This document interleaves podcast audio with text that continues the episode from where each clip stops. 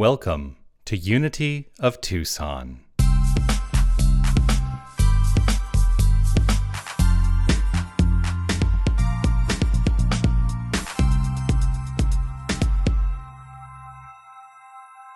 I had not intended to start this way, but I've been inspired by Reverend Williams' reading this morning to just acknowledge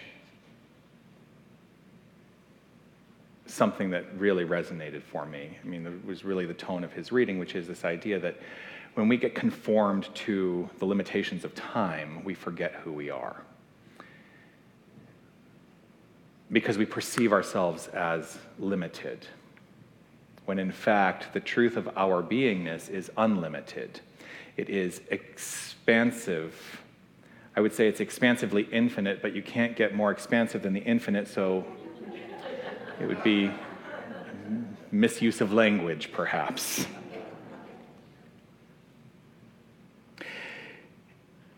I want you to just check in with yourself to really get a sense of the degree to which you feel infinite in nature. This is just an opportunity for a moment of perhaps quiet reflection.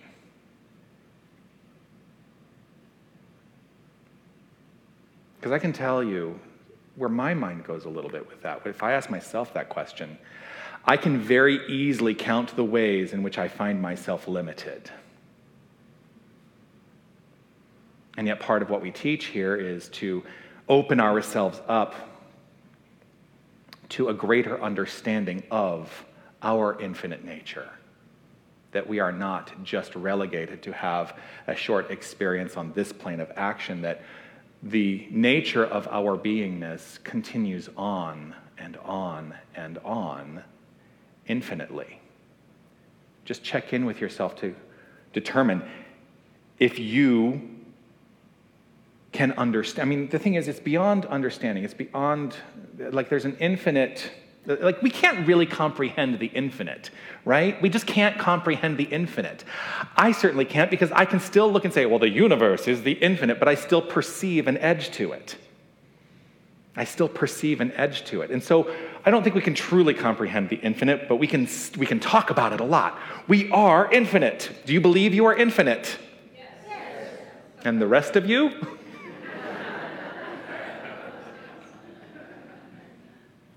the nature of our beingness because sometimes we, we I, I often say beingness because oftentimes we get confused by thinking that our being is our being, our physical manifestation. So I like to talk about our beingness, the inherent, the inherent idea behind our physical manifestation. So our beingness is inherently whole.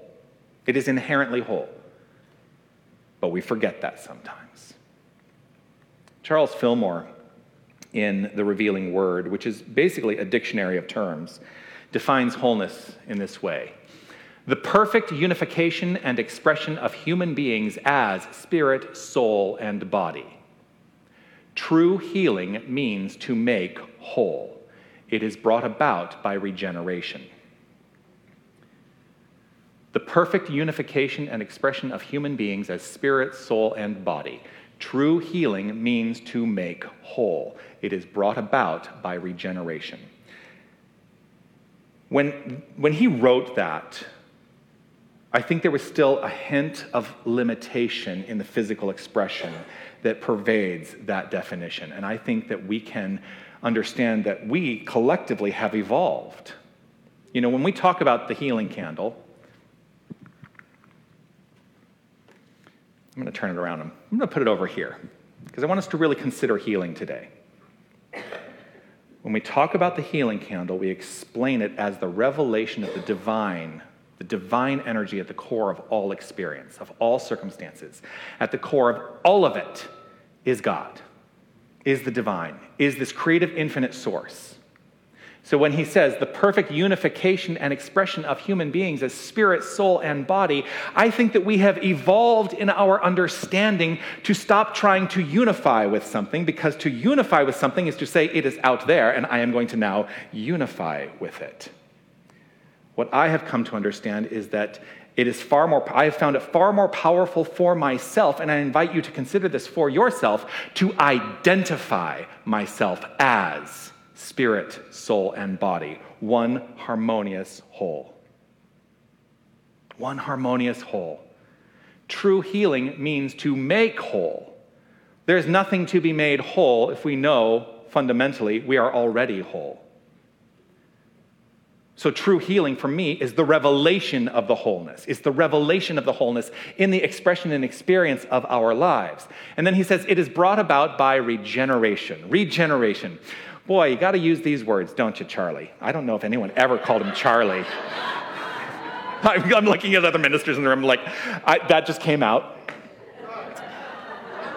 But I think from now on, you know, Ernest Holmes would, Ernest Holmes is okay with being called Ernie. so I'm going to call Charles Fillmore Charlie. It's all good. I'm sure he's having a good laugh wherever he is. So he defines regeneration in this manner a change in which abundant spiritual life is incorporated into the body. And again, I think that we collectively have evolved through that understanding. Because for me, what is there to regenerate except to understand the truth of our being? I'm not incorporating infinite spiritual life into my body. My body is the reflection of infinite spiritual life. It is abundant by nature and it is whole in its perfection, even if I see things in the physical expression that sometimes don't feel so good or seem to me to be limited or not whole. The fundamental truth is wholeness. One of my favorites one of my favorites. Uh, I read a book when I was studying to become first a practitioner in Centers for Spiritual Living, and one of the books that we had to study was Practicing the Presence by Joel Goldsmith. And I'm now name checking that book and thinking we probably don't have it in our bookstore. Carry on. it's hard to get now, I think. Uh, I think it's out of print, but we'll try because now that I'm name checking it. Joel Goldsmith wrote this in Practicing the Presence. I love this book, and I love this, uh, I love this man's mind. He wrote this God is never absent from us. God is never absent from us except in our belief that there are two powers, except in our fear of other powers which we have set up in our mind. God is never absent from us except in our belief that there are two powers, except in our fear of other powers which we have set up in our mind.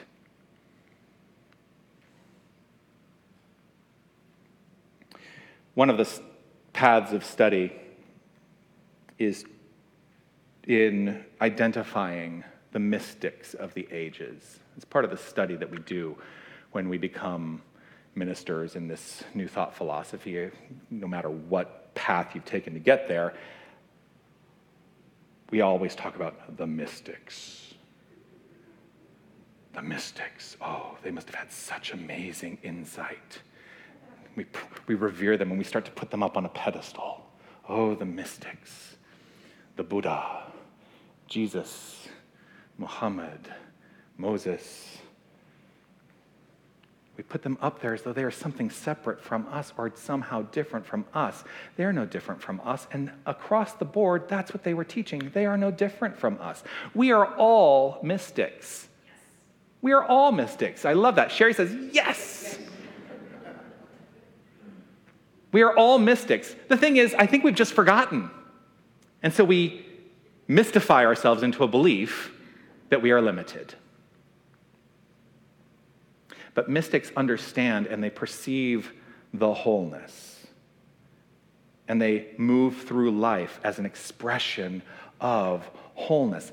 If I were to ask you, and this is a rhetorical question, If I were to ask you, how are you doing in your own life moving forward with your own understanding as infinite wholeness, how might that question be answered in your mind? Do you choose to see skies of blue and clouds of white? Do you choose to approach and see this as a wonderful world? Because that's a choice. And if we see it any other way, that is a reflection of something within that is going to then allow our experience to be in alignment with that which is within. It, to see this as a wonderful world is a reflection of the deep inner sense of life and unity with and as the wholeness.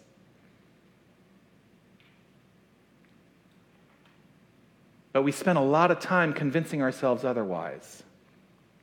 And I'm done with that. I'm just done with it. I am just done with it.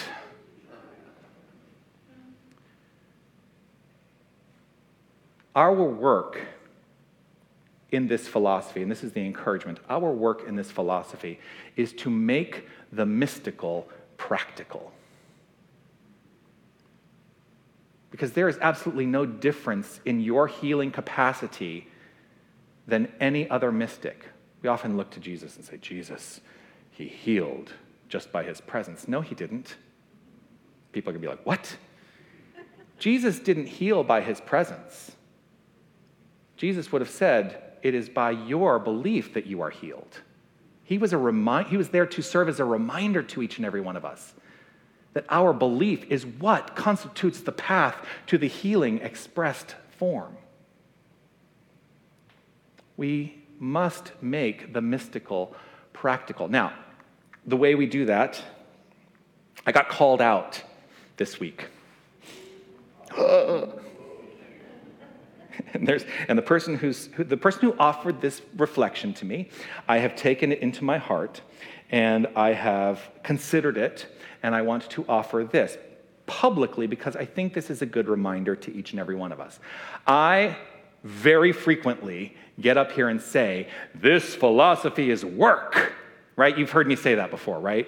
Yeah. This philosophy is work. This philosophy is work. Work, work, work until it's what, William? Until it's not. Now, I want to be very clear that I have never gotten up here and said, this philosophy is toil. I've never said it's hard work. You get to decide how hard the work is. You get to decide if you fight against the work. You get to decide your approach to doing the work. You can decide to let the work be joyful. You can decide to let the work be playful. You can decide to allow yourself to go on the journey. And I was about to skip and just skip through and say, Yes, I know who I am, and I'm going to love it every bit of the way of my journey.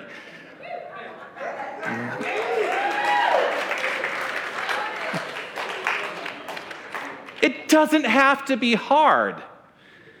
For me, the work has been a journey of joy. It's been a journey of joy, and it has made my life better. And I have committed myself to the work. And I'll just invite you to look at and reflect in this moment on whether you have perhaps a belief that the work of fundamental spiritual transformation is hard. Just check in. And then maybe say to yourself, wow, if that's my belief, I might be able to change that. Because then here's the question Do you believe that you can change your beliefs? That's a rhetorical question. And I just say that it's going to be a rhetorical question because my perception is that it's going to be about 50 50. Because I have a lot of conversations with every single one of you. and I hear, I mean, I hear what you say to me. And I know that there are some people who perhaps are finding it a little more challenging in the expression of their lives to do the work than others. Some people find it rather easy. But you can decide for the work to be easeful, joyful, graceful, playful, whatever fullness you want to bring to it. You get to decide that. In The Science of Mind by Ernest Holmes, there's a sentence that he wrote that has stuck with me since I first read it almost 20 years ago. And he, he wrote this He said, There is no process of healing. There is no process of healing, but there is a process in healing. There is no process of healing, but there is a process in healing. What he meant by that was to say that once we fundamentally know, beyond a shadow of a doubt, healing is assured and it is instantaneous because there is no time. The process in healing, the process in revealing the wholeness is the time and the effort that we go that we undergo in our own realization of that truth. In realization, in opening up to realizing the truth of our being, our inherent fullness is fully demonstrated. That's why every time we state the mission statement love only, forgive everything, remember who you are the most powerful part of that statement for me is remember who you are. Remember who you are. When you realize the truth of who you are, and you allow that to inform every aspect of your life, then inherent wholeness is fully demonstrated. There are methods to develop our minds into that realization of wholeness. Those methods of realization are well, you're here. Welcome to Sunday morning, where you're going to get reminded of it every week every single week. And I like to joke, I know you've heard this joke. The, the joke about ministry is that we are saying the same thing every week, just finding 52 new ways of saying it every year.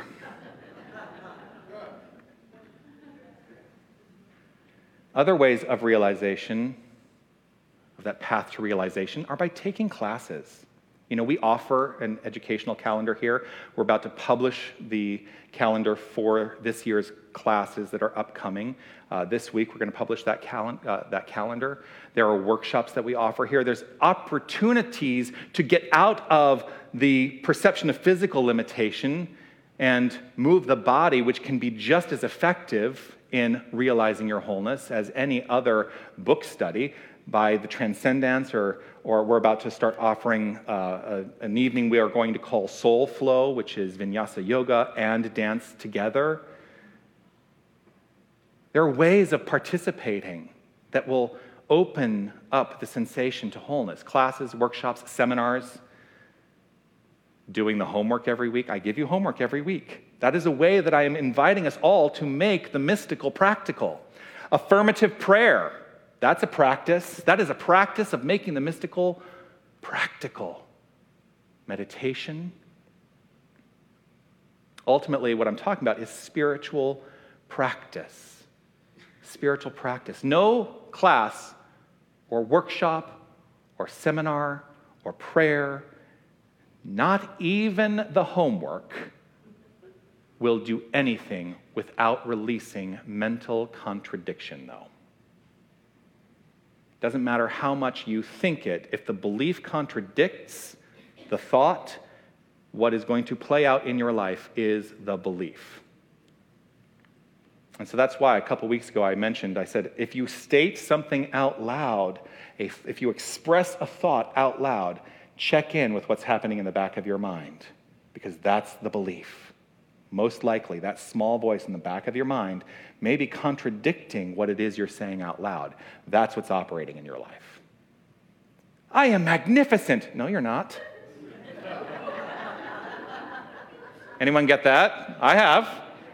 There are days, you know, and there are days still when I go out and I'm like, yes, I'm going to affirm my magnificence. I am magnificent. No, you're not. What? But I am. No, you're not. Look at all of these things that prove to you that you're not magnificent. Oh, I see what you're trying to do, little belief system. You're trying to get me to associate myself with the circumstances of my life. But that's not the truth of my being. and if I make a new decision and fully, fully accept my magnificence, those circumstances change. That's the way this stuff works. That is how we make the mystical practical. The response, thank you. The responsibility, and I do break that up because it is our responsibility. The responsibility is a personal journey for each and every one of us. We are all on this path because we've chosen to show up in this thing called life.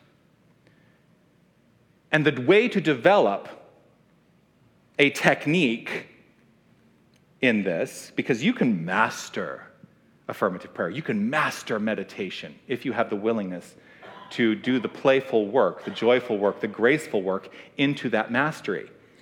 But here's the thing about that, too technique is anything that works.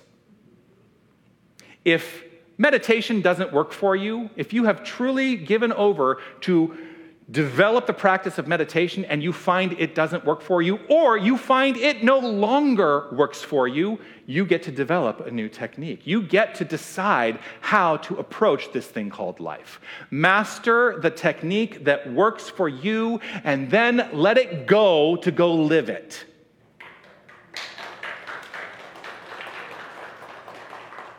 the most magnificent perform- I'm going to talk about performers for a second because, of course, you know that's my background. Um, I don't know what that was. I want to talk about ballet for a second. Remember, we had to take ballet class? so, I have such tremendous respect for ballet dancers because of the work that they do that goes into the development of their technique. It is unbelievable what they do to develop a technique to ensure that when it is their time to perform, they can rely on the technique and not think about it anymore. That's what I'm looking for us each to get to. To develop a technique that is so fundamentally part of who we are that we just accept it without question and our lives flow forth accordingly. Are we there yet? Of course, your dog is.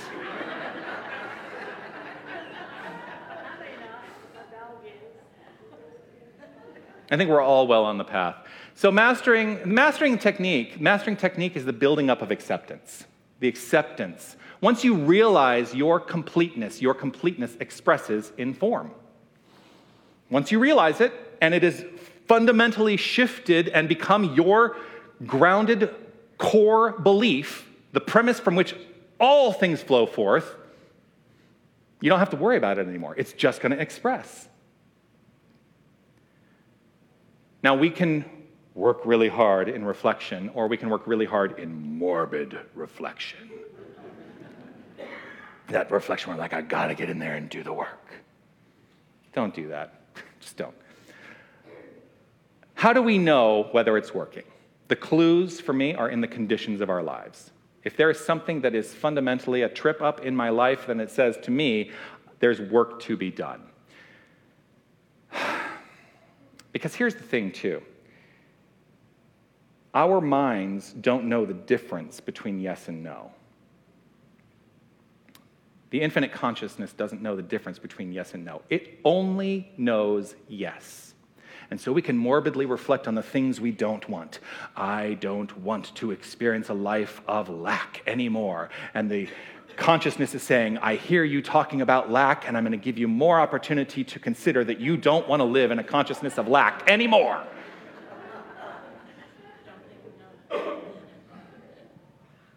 And so it is a training into a technique of mind that says, I know the truth of my being is infinite wholeness infinite prosperity.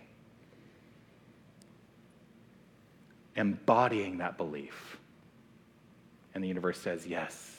The consciousness says yes. Okay, here you are. Dr. Frank Richelieu was uh, a significant minister in the Centers for Spiritual Living paradigm. And I heard him speak, he was in his 90s. I heard him speak at a conference in Chicago in 2010. He made his transition in 2020. his teacher was Ernest Holmes, who was the founder of the religious science, the Science of Mind, the Centers for Spiritual Living. And Dr. Frank worked as Ernest Holmes' assistant at the first church of religious science in Los Angeles, which is in it's in Koreatown. It was basically the church that Ernest Holmes built. He literally there are pictures of him with a shovel out there breaking the ground, right? Ernest Holmes. So Frank Richelieu was Ernest Holmes' assistant for a time. And one day he was at the first church and he grabbed a tissue box because he was feeling under the weather and he was walking around with the tissue box and he grabbed the tissue and he's like you know, blowing his nose. And, and Ernest Holmes, from inside his office, yells out into the hallway as Frank is passing by Is it going to be one tissue or the whole box?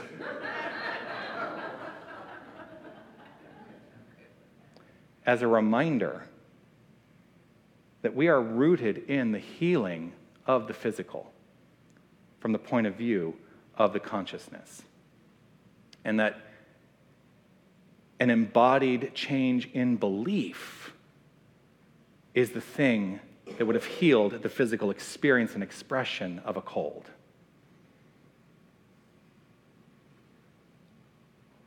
Is it going to be one tissue or the whole box? We could ask ourselves that question about almost anything in our lives. Am I willing to continue to go down this path of consideration of limitation or am I willing to open myself up to a great, greater understanding of my wholeness? So, what I want to leave you with today is this, is a, are a few questions. How, how do you choose to move forward? How do you choose to construct your life? How can you step more into making the mystical practical? How might you realize your wholeness in this moment, irrespective of what has preceded it, in this moment more than ever before? Is it going to be one tissue or the whole box? Peace and blessings. You are magnificent.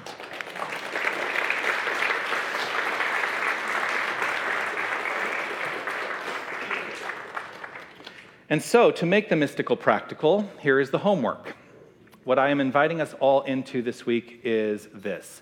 I would like us all to reflect on some parts of our lives that we would like to transform. There are, there are things in my life I still want to transform. I don't know about you. And if there are no parts of your life that you want to transform, well, then I will sit there and you can be up here next week. Here's the thing about it you can, you, can, you can have an awareness of what it is you would like to transform, but don't get morbid about it.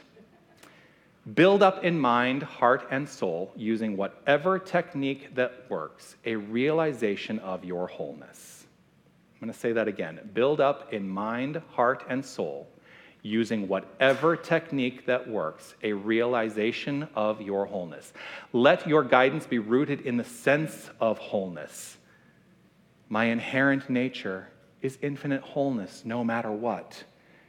Every month, we give you a card with that month's affirmation on it. If you did not receive it, pick them up. They're all over the place. Carry that card with you and let that be a reminder throughout this week and this entire month. My inherent nature is infinite wholeness no matter what.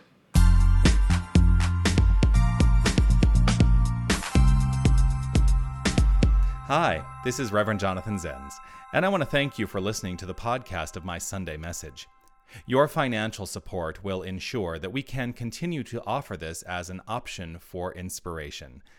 You can make your tax deductible contribution in any amount on our website, unitytucson.com. Once again, thank you for listening. You are magnificent. Namaste.